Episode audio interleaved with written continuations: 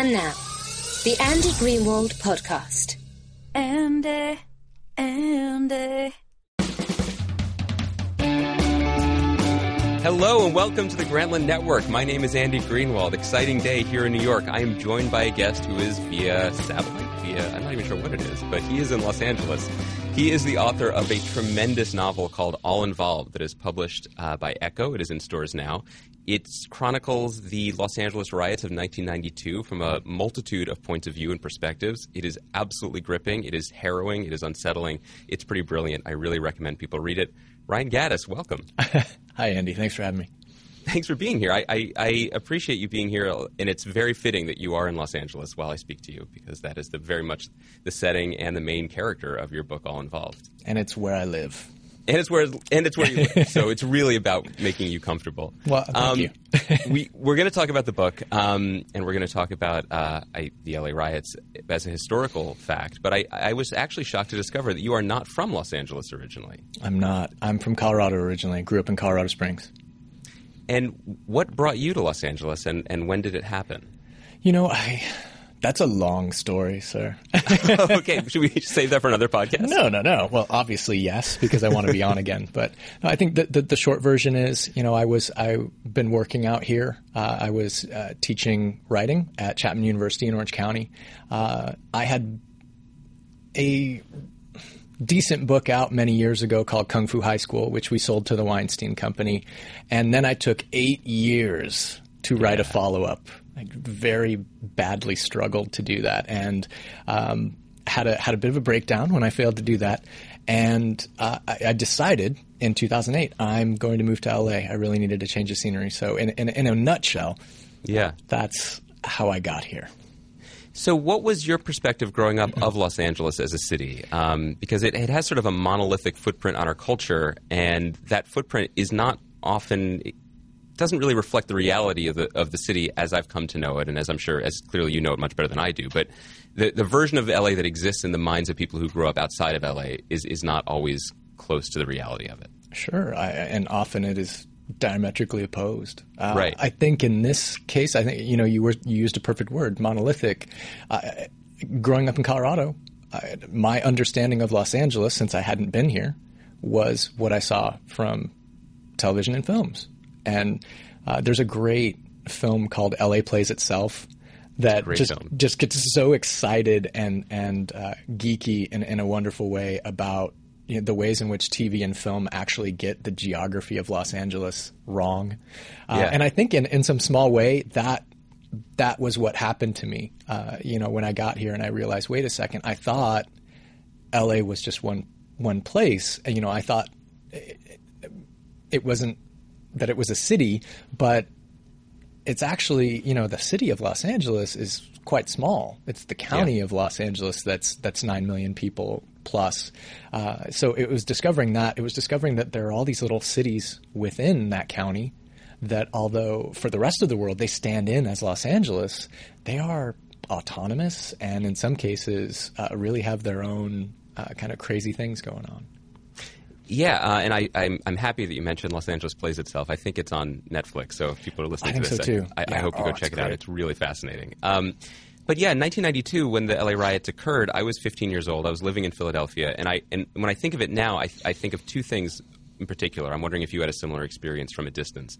One was I remember perceiving it all as a very almost easy binary that there was a bad result in the in the the trial and the mm-hmm. Rodney King verdict but then there was also just bad behavior. It was bad that led to more bad, and that Rodney King's question, um, "Can't we all get along?" wasn't rhetorical. There was an answer. It was yes, of course we can. Everything's going to work out. Mm. Um, that also might be more a product of being 15 than being in Philadelphia. Um, the other thing I remember is just not comprehending the physical space of this place. Mm. I thought, as you did, I guess that you know that Los Angeles was a city where they made movies, and then all of a sudden you see places on fire and that appear to be dozens of miles apart and yeah. just an enormous, enormous.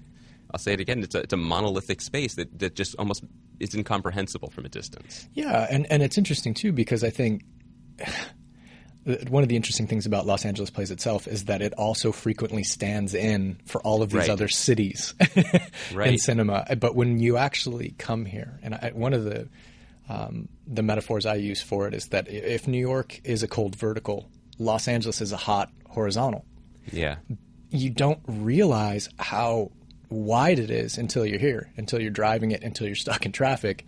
Uh, you know, the county of LA is almost 5,000 square miles. It is absolutely enormous.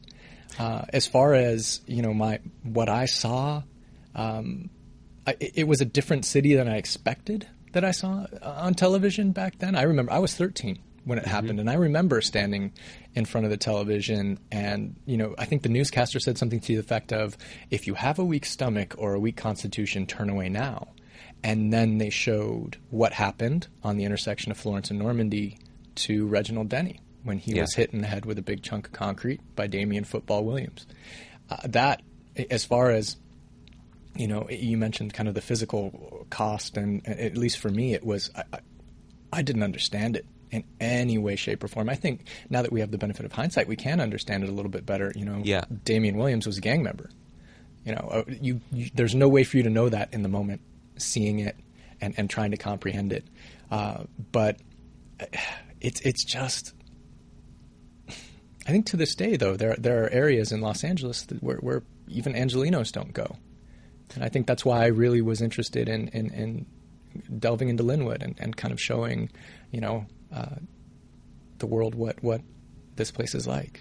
well, not to sound too much like Paul Haggis here, but the, one of the more amazing things about Los Angeles to me is that if you're going from the airport or the beach and you're going to downtown and you are doing it at the right moment during the day and there's no traffic, which I believe is possible occasionally, On occasion. uh, it's a straight shot, and you're in your car and you're in your bubble, and then you're in one place and then you're in the other place, and it it. it it takes a leap of imagination to think about how every exit, every stop along the way is another part of the city where people Yeah. live and people work and people die. And it's very easy to miss that, I think, even if you, Oh, yeah. I would imagine, even for people who live there. Well, yeah, and and describing a car as a bubble is a really great uh, way to way to say it. I think because it is not until very recently is not my experience of Los Angeles.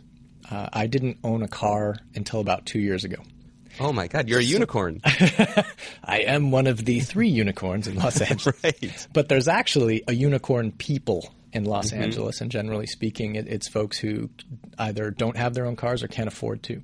So I spent an awful lot of time riding buses and riding trains, and and it, you get a completely different experience of Los Angeles when you're not driving and getting upset about what other people are doing. You know, when it is in some ways unfolding before you. You know, I took the blue line a lot, which means I was always going through South Central. And I think one of the guys that I spent a lot of time talking with for the book used to call me Blue Line because he thought how great it was that I was one of the few people he'd ever met who voluntarily took public transit in Los Angeles. Right. Uh, so I, it's it's different when freeways are designed in a way to avoid certain neighborhoods. The 105, for example, which was being built in 92, and I mention it in the book, uh, is an elevated freeway that takes you over um, Lynwood, Compton, uh, a, a chunk of Inglewood, you know, some of the what some people would call the, the worst areas of Los Angeles. Uh, and it takes you to the airport, basically. That's why it was built. Um, but when you're in a bus, you know, you you see almost every block. You know, there there are no opportunities to uh, fly over it, so to speak, on some of these enormous uh, freeway exits and interchanges. You mentioned what happened on, on that intersection and what was you know broadcast around the world, where the, the, the man who we later would discover was a gang member hit pulled a guy out of his truck, right? And, Yeah. and- well, and- it, he and two head. other uh, uh, gang members did. Yes. and how uh, how we didn't know the context of any of that in the moment as it was being broadcast to us. But one of the things that makes me think of uh, an aspect of your book that really struck me, which is you tell the story of the, the days of the of the LA riots through the the voices and, and through the, the mindsets and heads points of view of over a dozen characters. Um, 17. One of the 17 characters in total. Thank you. One of the few constants through those 17 points of view is that these people do not seem particularly surprised. They are by what, what, what pops off. Um, the, ex, the extent of it, the extremity of it, maybe. They are often overcome by the circumstance, whether in good or bad ways, but no one seems particularly, su- particularly sur- surprised. It, it feels like the end result of something that had been building for a long time, and the Rodney King verdict, such as it is, is almost tangential to what, what they've experienced. Sure. And it's not just the people who live in those areas, it's also the people who work in those areas. And, and, Right. and what you mentioned, you know, there's actually a section in the book where one of the firefighters says, "Hey, you know, the people who are shocked by the riots are the ones who don't know what it's like in these areas, who don't Yeah. understand the desperation or the survival that has to occur." and don't know that in their own lives. They've never known that. Indeed. Um, what was your particular way into this story? Because as we said at the top, you're from Colorado. Um, you are, to my knowledge, not a gangbanger in any no way, way. Uh, No. nor, nor are you a fireman. Let's give it equal weight. Um, I'm not, although I am related to some. Okay, well, so it's it's in the blood. Um, what was your way in? Who, how did it begin? Who did you speak to, and how did you gain their trust? Sure. Well, you know, I mentioned previously that there was that, that time in 08 where I was having to kind of dramatically think my life and, and where I was and, and what I was doing. And I honestly thought I'm never going to be a novelist again. I'm done. You know, I had colleagues at work telling me, all right, you had your shot. You, you know, go teach at a community college now because Yeah. this is it for you. Um, which in a way I'm very, very grateful for because that gave me, uh, you know drive to keep going. But d- during this time of, of reflection, I actually ended up meeting a crew of street artists here in Los Angeles, Uglar. Uh, that's U G L A R, and uglarworks.com is the uh, website, which I am, I have to tell you. Uh, and I thought I would find my people, so to speak, in, in a collegiate environment. You know, I was relatively traditionally educated in terms of writing. You know, I, I, I did uh, my undergrad work in writing. I went and did my master's in England with the poet laureate, uh, and so as a result, I had this this push, you know, from from that education that basically said, "Hey, all you need to be a writer, all you need is a room of your own, and Yeah. you need to read some books, and that's it. That's all you need."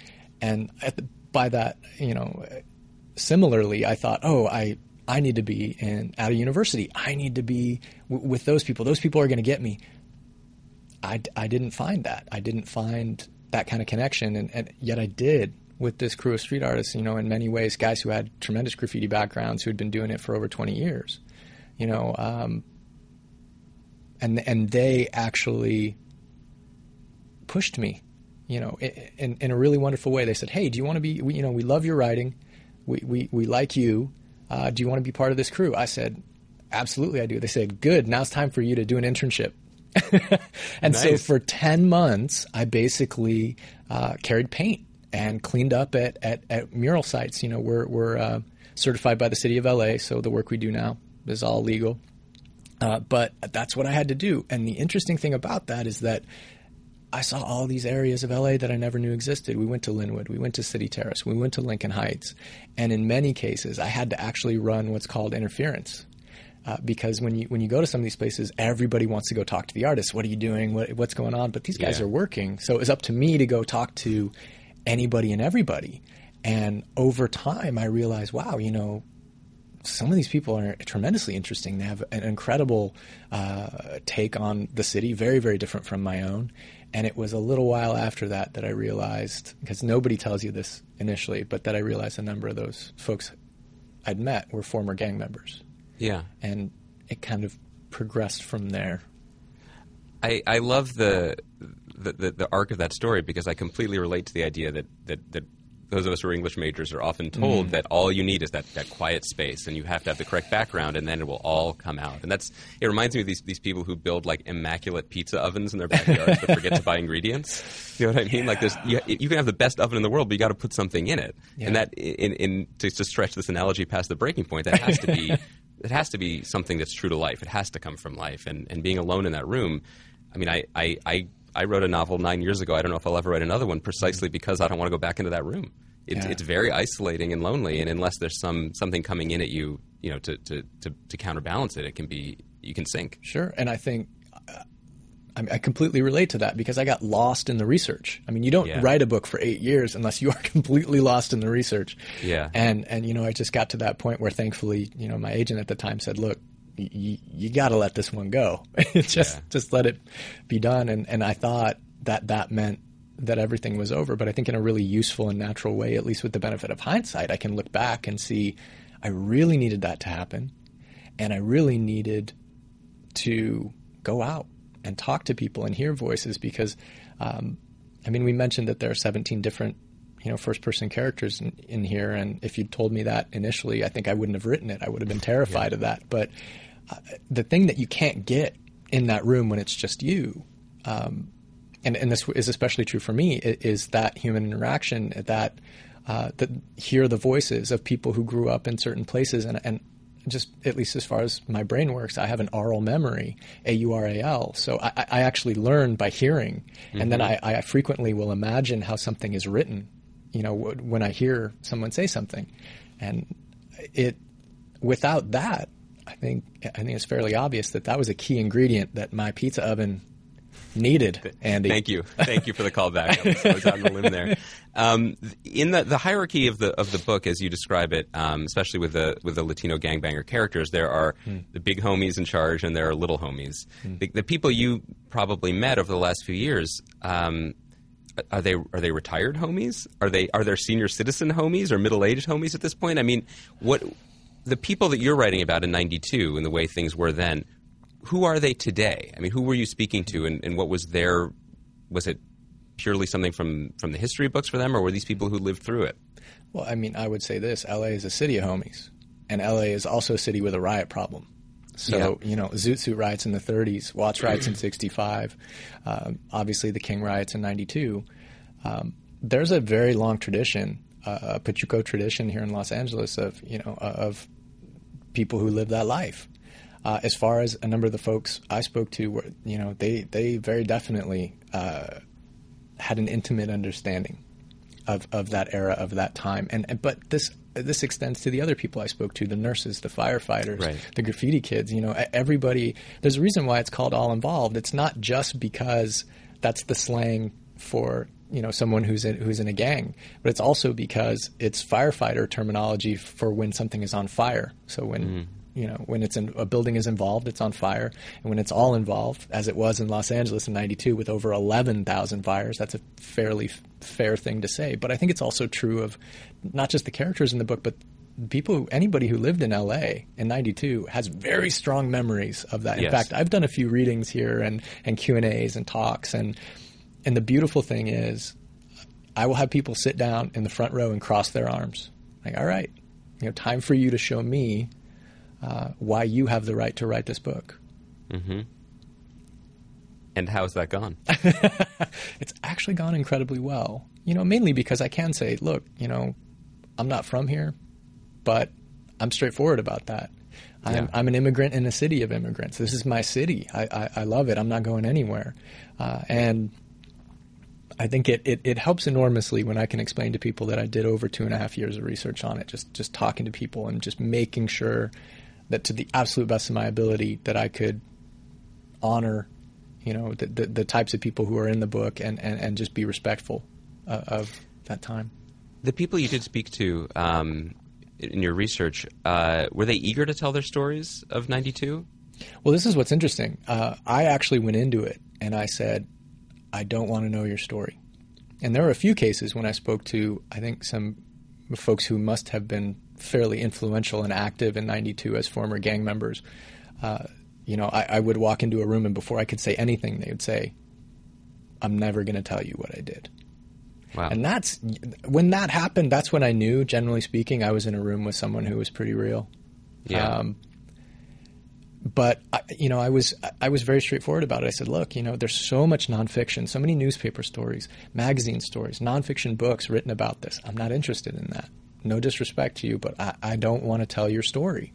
What I want to do is I want to hear from you what it smelled like. Over 11,000 yeah. fires. What did that smell like? What did it feel like? What were your hopes? What were your dreams? What, what did you want to achieve? What did you think was possible? Um, you know, those were the things that I wanted to know, and I, ultimately, those were the things that gave me, I think, the, the right creative fuel to, to, make characters that, that could be believable and, and, and, really speak to the time and the spirit of the era.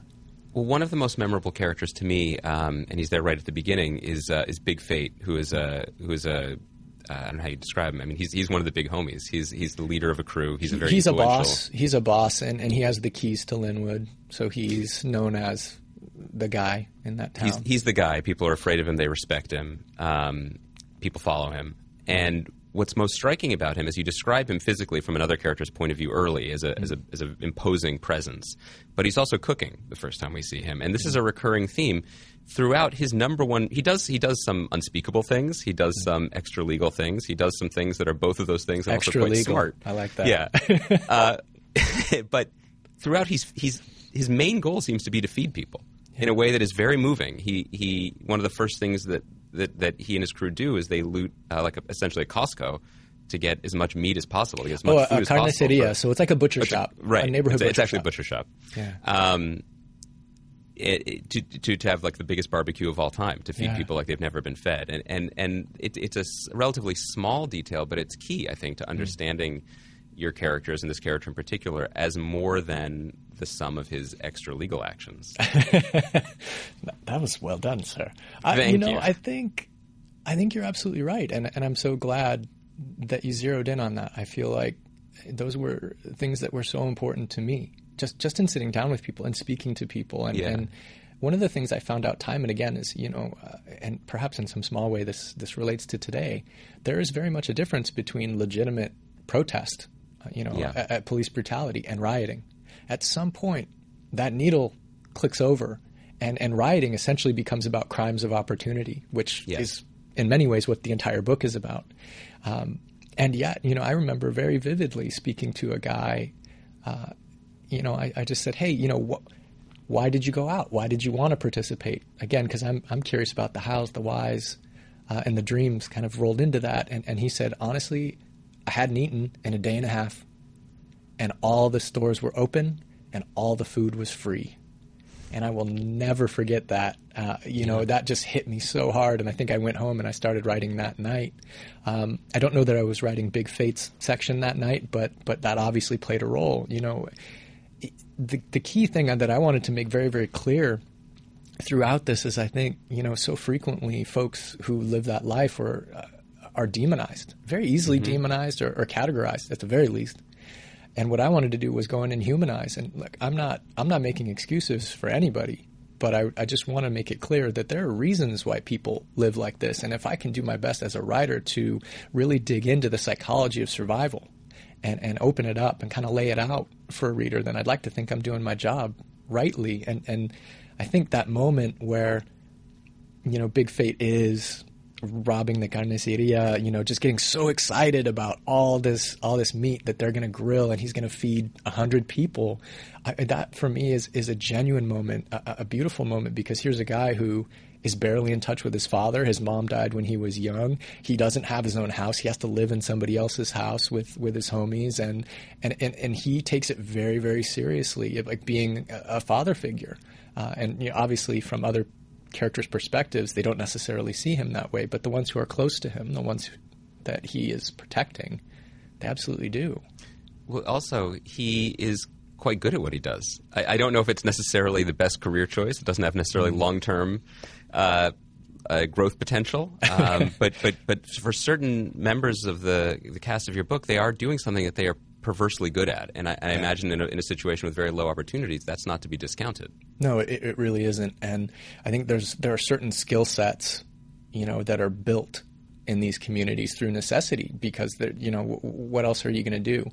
Uh, I think one of the characters who who embodies this in, in kind of a beautiful and really sad way is Clever. You know, who is Yes. really the mastermind. Uh, you know, in the book, and and he's actually been sent uh, to I think a crime scene uh, school Yes. you know, to become a crime scene investigator. And it was so funny, Andy. I can't even tell you. I like. I remember I sat down with somebody who, you know, had had a bit of juice back in the day, and I thought I was this big smart novelist. I said, "Okay, I've got this idea. I've got this idea where uh, you know the gang Yeah. sends a guy to crime scene investigation, and he and he messes up crime scenes." And I just remember him laughing at me and saying, "We've been doing that for years." and I had this aha oh crap moment at exactly the same time. Yeah. And, and that's when I knew I, I had to write it. And, and with a character like Clever, what he's learned in the hood actually serves him incredibly well as a crime scene investigator. At one point, he actually uses it to figure out who killed another gang member, Yeah. uh, or as close as they can. And and yet he's he's torn at least you know I think it's day day 4 he's really torn by the fact that he now has actually really useful skills he could potentially go out and get a job, but Yeah. he feels disloyalty.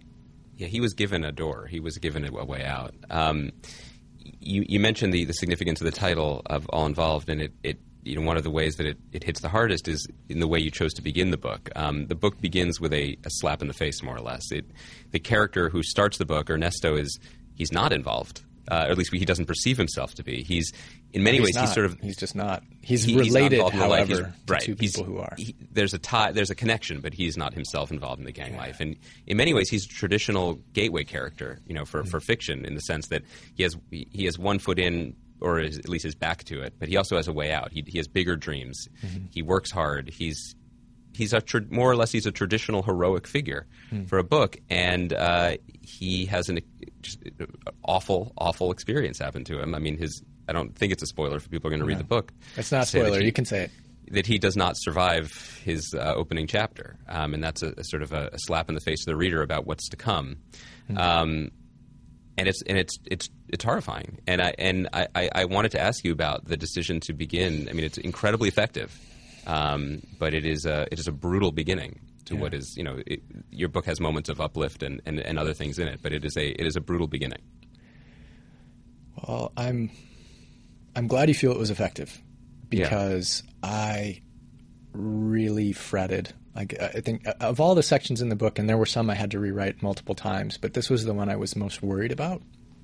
One, it's the beginning, and I didn't want to turn readers off or send them out, but I felt it was imperative that people understood the stakes of the time and and the violence and the peril of the time and I didn't know that that was possible without really showing something that happens. I, initially, you know, I just thought, well, I'll, I'll have him get really hurt, you know, that, and then I'll go from there.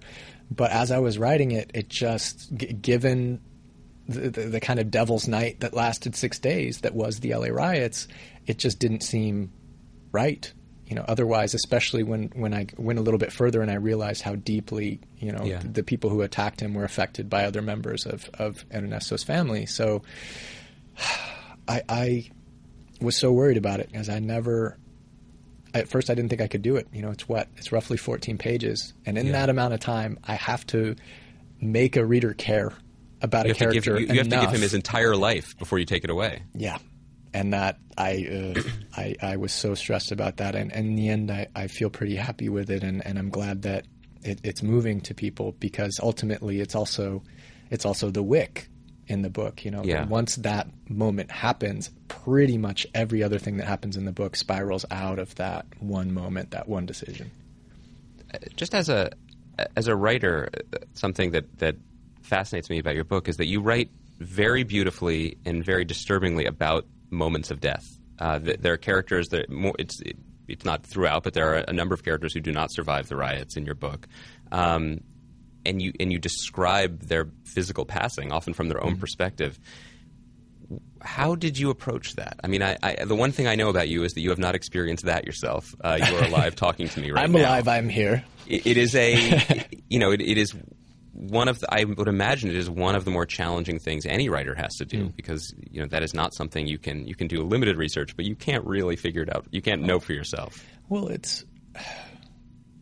I think for me, the starting point is that when I was 17 years old, I was hit so hard in the face it tore my nose out. God Left the nasal bone intact, but it tore all the cartilage out. And you actually have a tremendous amount of cartilage that goes up into your into your skull. Don't- Yeah. I don't mean to make you. no I'm, I'm glad to know I have a lot of it it's yeah, good. you do. You're good. Um, I had to have uh, two facial reconstructive surgeries from that, and it took about a year uh, before I could really properly smell or taste again. wow And so when I write about violence, I write about it as someone who understands it deeply from the inside out. I under I write about it as someone whose life completely changed. The path of my life couldn't possibly have changed more. Um, you know, based on what on what happened to me before then, I was set to go into the Air Force Academy. You know, I'm from a very long-serving Air Force family, and grew up in Colorado Springs. My dad said, "You're going to the Air Force Academy." To my brother and I, because we're the last Gattises in the family. That's what you're doing. Um, and I was completely going to do that until my accident happened. wow And I spent a lot of time in a hospital bed. I spent a lot of time at home recovering, reading books, watching movies, and doing that I, made me want to be a writer. So it, it also, I think, tremendously increased my empathy.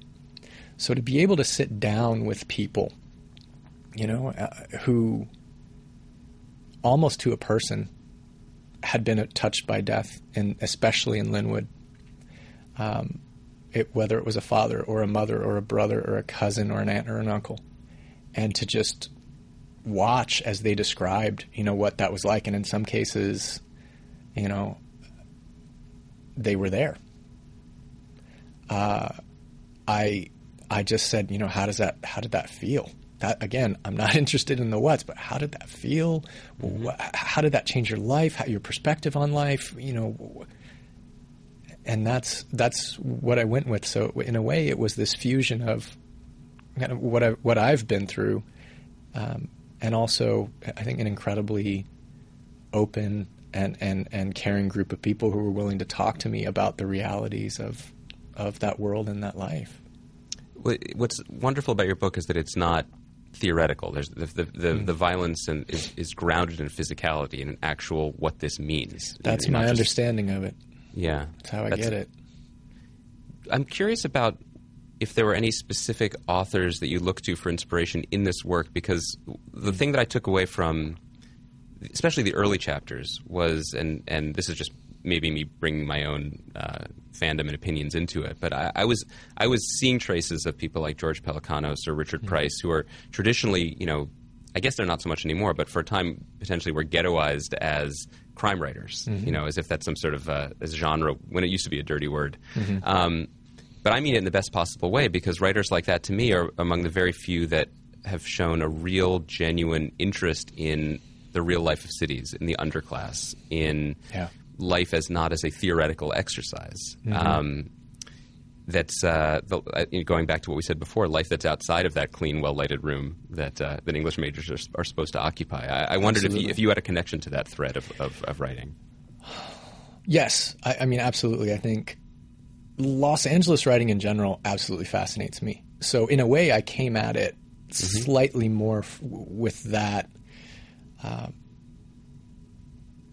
dark city mentality. You know, um, so I've read a ton of Ross Macdonald. I absolutely mm-hmm. love Ross Macdonald. The Galton case is by far his best work, and I was kind of stupidly happy that uh, David Fincher bought the rights to that last year, yeah. and I'm really hoping that that he ends up making that. Um, I love James M. Cain. You know, I love Raymond Chandler. You know, I lived in downtown. Uh, in, in a, in, a, really difficult era, I think, you know, from, from like 08 to, to 2011 during kind of the worst of of the recent uh, recession, the Great Recession, or whatever people want to call it these days. And I lived in a building that was almost exclusively uh, tenanted by people who had been moved from Hurricane Katrina. Wow. So I lived in a building that was like an island of this of the South, of New Orleans and of uh, Mississippi as well, and it was just this incredible experience for me, but it also made so much sense with, say, the writings of Fante and, and Cain in particular when they write about LA as being an immigrant city and, and yeah. how everyone is from somewhere else. Uh, that just really rang true for me as far as um, the violence. I mean, maybe I, I don't want to sound silly, but I don't really read the work of other writers for, for violence. You know, I, am always interested in, like you said, like the the underclass issues, the survival issues. You know, h- how uh, black market economies work, I mean, those things absolutely fascinate me. And I think one of the things that fascinated me in my own research when I spoke to people was that LA being such a wide, flat place, there are tremendously large residential areas that are not serviced um, in the way that like a Chicago or New York would be serviced by markets and and uh, entertainment and other things. So what you get is actually something very similar to what I described in the book. You know, you have restaurants run out of people's houses. Mm-hmm. You have somebody running a gambling parlor in their living room. You know, you, you get uh, like this this vibrant city life in a residential area in a very extra legal way, as Andy yeah. Greenwald would say. yes. So uh, you know, I, I, I suppose in a in, in, a way I look to the past, but I, my my wife uh, after she'd kind of gone through the book and and she uh, worked at, the DA's office for a while. She has a criminal law background. I mean, I definitely leaned on her in terms of, Yeah. you know, being able to understand this world better. But she looked at it and she said, you know what's really interesting? And she's a lifelong Angeleno. She grew up here. Her family's been here for a couple generations. I said, what? And she said, well, you know, you don't write about LA the way a lot of people do in this day and age. It's not about the glitz and the glamour. You're, you're more concerned with, you know, working people and people who aren't even able to get work. She Yeah. said, I think, she said, you're not going to like this, but it, it, it, it's a little bit like Steinbeck in a way. It's just Steinbeck with violence. Yeah, You know, and- Steinbeck with AKs. yeah, yes, there are AKs in the book. If you're interested and you want to buy it for that reason, you will not be disappointed. I, I hope I hope there aren't people who are doing that, but I Yeah. get some sales out of it. Um, the riots happened uh, 23 years ago, um, which is crazy to think about. yeah. Do you think? Well, this is not the right way to phrase the question. From this vantage point, in considering the research you did, what did Los Angeles learn from the '92 riots, if anything? I think in a lot of ways, LA learned that communication is vital. Uh, there, there was a tremendous amount of balkanization going on in the '90s. You know, you had Yeah. these incredible uh, communities that were very insular and really took care of each other, but didn't talk to anyone around them, and as a result, had quite a bit of conflict. I think the two groups that were, you know, I think most people are fairly aware of in regard to the '92 riots are the African Americans and the Koreans, Korean Americans. Um, th- there was tr- a, a lot of stress there and a lot of strain, and I think the good news is people learn pretty quickly wow we need to talk we need to actually get things out there it doesn't mean we need to agree on everything but we need, to need uh, excuse me we at least need to have a dialogue. And that has occurred. It, it really has occurred. And i think you know that's it's definitely been for the better. There have a lot of other things have gone on since then but i think you know the the peace marches that went on you know on days three and four uh, Yeah. were, were were powerful and important. And now I think we, we live in, in many ways, a much more hybridized city where some really incredible things are happening culturally and also in food. I mean, you mentioned food in the book. Food's a big deal to me mainly because at one point a doctor told me, we don't know if you'll ever be able to smell or taste again. I can't, I can't think of a worse nightmare. It- that was what I was cringing about. Yeah, that that was pretty tough. And now, uh, you know, and it, it, I can't help it. It gets goes through to my fiction. But I also think that food is a tremendously important and interesting way to find out about culture and, and what cultures value and, and, and what and the way they want to interact and communicate. I agree. I, I, are, you, are you familiar with Roy Choi, who's a you know, a Korean American chef out there? Um, Yes, I am. You are. he's, I, I mean, he, he- he's kind an of religiously cook, go to his restaurants here. He's an LA. amazing cook, but his the way he talks about food and about culture and about Los Angeles, I think, is in many ways even more important. Yeah. Um, Oh, there was absolutely. He's an episode- ambassador. He is an ambassador, and you know he's now building um, LocoL. equivalent of like low low cost, but fa- an equivalent of a type of fast food restaurant. But he's Yes. building it in underserved neighborhoods. Yes. he's using good ingredients to do Yeah. it, and he's it's hoping called to We franchise LocoL, opportunities. L O C O. L. Uh, they're building one in Watts right now. Right. The entire idea, I think it's it's Roy and Daniel Patterson uh, from San Francisco. They've combined Yeah. together, and they their, their basic premise is: look, um, corporations really shouldn't be deciding what we eat. Yeah. Chefs should be deciding what we eat, which I think is is so true and wonderful and important. And they're really going to be focusing on bringing good quality food to areas that most need it. And wow, I you know I just can't I can't support them enough. It, it, it's it's an incredibly valuable and important endeavor, and I really hope it helps change uh, the face of LA. I mean, is it? This is a this is a poor food metaphor, but is it pie in the sky thinking to look at things like what, what he's doing? And um, you know, I, I'm remembering his appearance on Tony Bourdain's show recently, where he went through uh, Koreatown in LA and said, "Well, this is what was on fire. This is what people were guarding with guns, and this is what it is now." You know, and he's pointing to shiny new developments, and Yeah. you know, he has this the pot restaurant in the Line Hotel, and it's changed so much, and, So and it's possible to look at that and say, "Oh, look, it's it's changed for the better. Look at the opportunities, and look at the."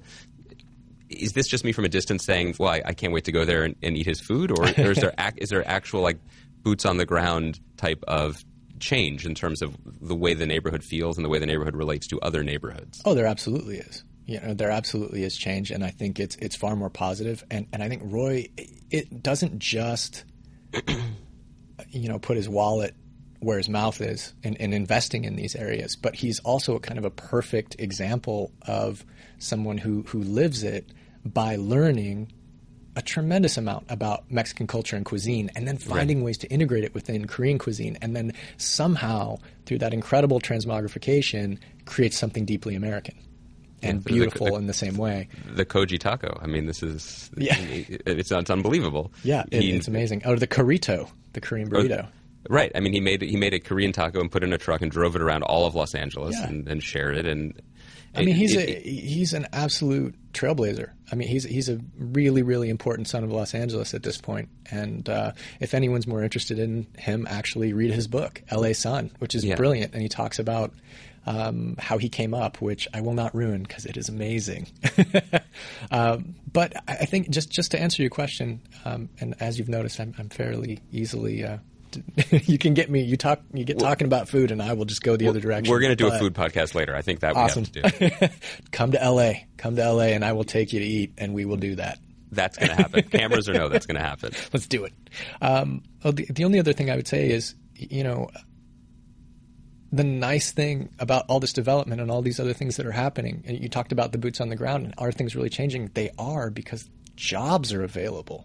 But, Right. you know, it always comes down to that. that is enormous. You know, I, I mean, a guy gets a guy gets an opportunity to do that. He's not going to be on the street. He's not going to be on the hustle, uh, and that's that's really really important. Um, so we've come a long way from an, an incredibly brilliant book by uh, Hector Tobar, which is The Tattooed Soldier. The last few days of that book take place roughly in Koreatown during the riots, uh, in, in a basically a grudge match between a couple El Salvadoran guys who have a past. Um, also a brilliant book, but it, it, I mean, if that's roughly what we're looking at for 92 and we're obviously looking at these incredible images of people standing on roofs with guns and where we are now uh, it, it's it's far more inclusive it's far more interesting and, and I think there's a fluidity uh, in Los Angeles now I think mainly because it was so downtrodden things were so difficult here for so long real estate was so cheap in many ways it's why downtown is having a tremendous resurgence Yeah. the arts district, the warehouse district. It's because these are places that can be changed, that can be redeveloped, and, and ideally offer jobs to people who need them. Um, because I am the, the TV critic for Grantland, my, most of my time, I do have to ask you about potential other other uh, adaptations or other life future, uh, you know, the potential future life for all Right. involved on the screen. Um, five years ago, I would have said TV would never look at this. I know you're not going to break news on this podcast, probably, but now I look at this and I say, well, this is this could be a miniseries. There's a richness here and a depth Thank that you. TV is now suddenly interested in uh, in exploring. Um, that's what I would vote for. But I'm, I'm sure you've had I'm sure you've had nibbles and conversations. I'm curious how you envision it. Well, actually, you know, I was asked fairly early on in the process. I, I have a really, I, I lucked out. I have a really wonderful television agent and uh, film and television, excuse me. And she said, "What do you, what do you envision for this? What what would you like?"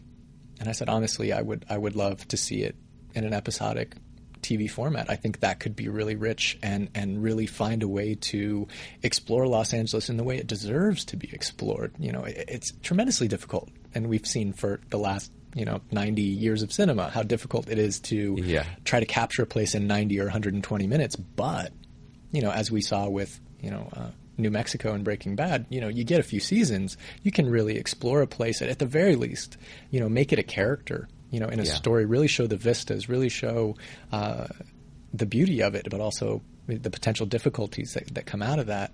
And I think, you know, for what it's worth, uh, you know, I've always kind of viewed it as a, as a noir western, you know, this particular book. So uh, I, I, I brought that to her, and she said, "All right." And and and since then, we've we've uh, been pursuing that path, and really, uh, we're very close. We're, I, I can't break news, you're right, but uh, we're very close to, to tying something up. That's very exciting. Um, also exciting was right. I'm not sure if it was right before we started recording or not, but you uh, alluded to another book that you had to to finish, which is that that is an insane thing to me if that's true. have, have you actually finished another books? Uh, Getting there, getting there. so not another eight year gap, or, or No, definitely not. No, no, no. I've learned my lesson, thank goodness, and and I think it's crucial to just keep working, keep flowing, and that that doesn't mean every single one is is, going to be amazing or, or fantastic, but I'm going to do the absolute best I can, you know, in, in a given moment and, and just keep moving forward. But uh, I can tell you this: I mean, as far as you know, the the serious novels from here on out, I, I they're all going to be set in L.A. and and I'm really going to do my best to uh, keep exploring these these hidden places. Doing the research for the book was obviously enormously transformative for you and formative for the novel. But um, since the book was published, you've been traveling. Um, yeah, we spoke. You, have you've been to the UK. You're going to to, to Paris. You're, uh, you've been all around this country, and probably will do it again. Um, how has that changed you being not just being someone who's representing this book, but in a way being spoken to as an emissary of the city that you adopted and have come to love? Yeah, it's heavy. It's it's heavy because I take it very very seriously, uh, and and it, I th- I feel like it's up to me in some cases to really be a truth teller about Los Angeles, and especially. Um, for, for certain folks in Los Angeles, and, and, and that's difficult because, first of all, no one is voiceless but there are certainly people who are ignored uh, in, mm-hmm. in, the larger media or, or, aren't given opportunities to speak and actually say, look, this is how it is in my neighborhood or in my city. And, and I've just been incredibly fortunate to, to have met some people who, who believe in me and trust um, that I can do that. And obviously, it's it's people here in Los Angeles, but it's also, you know, uh, people like Ecco and, and Picador in the UK. They they've really kind of put me out there and a fantastic way. It's it's every author's dream, but I, I, would be lying to you if I didn't say that I, I got really nervous. You know, it, being in the UK, I, I, just remember my publicist kind of came up to me after uh, we had an event in Liverpool, and and Liverpool is a port city, mm-hmm. uh, very urban.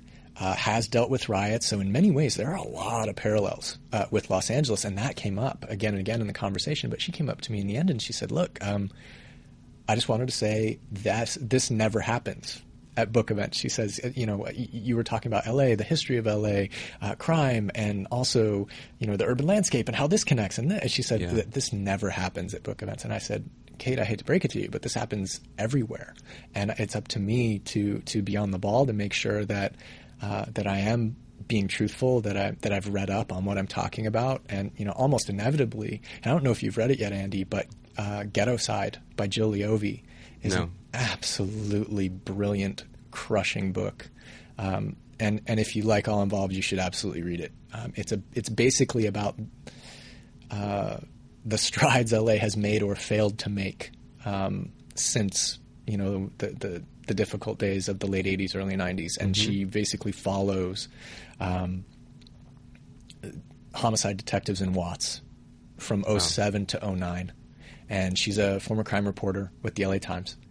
And she just writes so beautifully about it, and it is so heartbreaking. It's one of the best books I've read in a really long time, and inevitably I'll bring it up because I think she has some really important things to say about where LA is.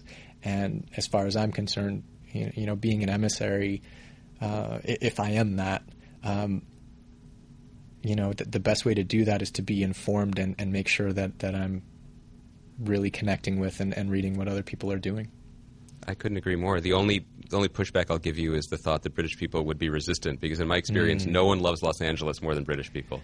It's like it's like their dream. They can't believe it's real. If you go to a hotel in Los Angeles, the pool is only British people. And they're only and British they're, people. They're all sunburned. They're all sunburned immediately, but they're so happy because well, it's just like heaven to them. Well, you know, I'll say this though. I'll say this. Uh, the most incredible thing happened. We had a one night only uh, art event in London while I was over there. It was really kind of a a fantastic evening um, where we took over a gallery, and Evan Skrederstu from Uglar uh, came over with me. We put up a bunch of pieces, and we basically, and one was this enormous Rodney King piece that he had painted that basically showed what happened to Rodney after he was beaten by the police. Yeah. But uh, the the the scale of it was was enormous. I think it was six feet by six feet, so it was very imposing, and it was right in front of people and, and it made it a pretty fascinating event. And, and wow, some really interesting questions, mainly about police violence, which honestly knows no city, knows no country. That's just right. how it is. Um, and there were riots in London in 2011, so I got asked an awful lot about that. But the most fascinating thing actually happened at the end when people came up to sign books. And uh, an older guy, I think he was probably early 40s, but he looked like he'd lived hard um, he jumped to the front of the line and he ran up. And I just eh, my my first thought is you know something about to go down. Uh, you know, do I need to protect myself? But he had a look on his face like he just desperately wanted to share, and he proceeded to tell me a story about being here in Los Angeles on April 30th, 1992, the second day of the riots, riding a motorcycle. He was out looting, and he got jumped by three gang members, and they beat him with a tire iron, and they broke his jaw in seven places, and they split his skull, broke his collarbone.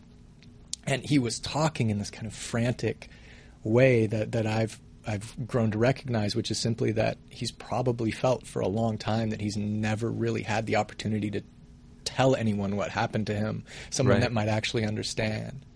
And it was just an incredible moment. And, and honestly, like this, this happens sometimes. We'll go out, you know, we'll do events somewhere, and somebody somewhere will come up and say, like, I was there, or this happened to me, or this went on.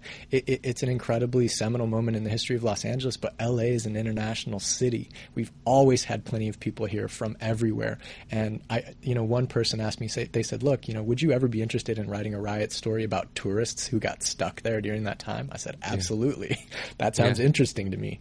Uh, Um, I don't know if it would be the main portion of the novel, but that could certainly be an interesting side story. Uh, you know, it, but it's it's incredible the ways in which people connect and want to talk and and want to. I think more than anything, understand why riots happen in the first place. Understand that amount of violence, and truthfully, the only way to do it is is, is to is to talk to people and and figure out the hows and whys from from, from that perspective.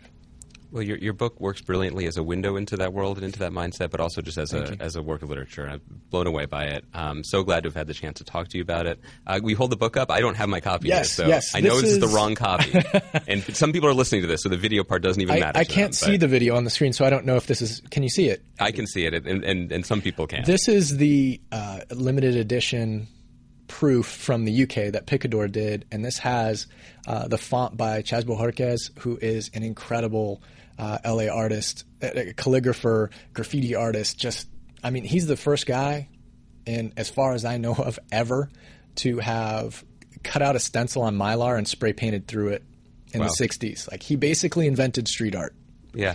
and he has also done just iconic stuff. I don't know if you can see it, but the Warriors. People watching on YouTube can see it. Uh, You can see the Warriors behind me. He did that font too. I mean, he's just he's the godfather, uh, you know, as far as LA art is concerned. And I was I can't tell you uh, how excited I was that that he did this because that was just it was a dream come true. This is the sign of ultimate humility in an author that he's pointing, he's directing attention to the cover, not the pages in between. Uh, the, the inside parts are pretty good too. Um, Thank you, sir. Ryan Gattis, author of All Involved, published by Ecco. Uh, thanks so much for joining me. Thank you, my pleasure. Thank you for listening to Grantland. To hear more Grantland shows in your earballs, subscribe to Grantland Sports and Grantland Pop Culture on iTunes. Or go to grantland.com and click on podcasts.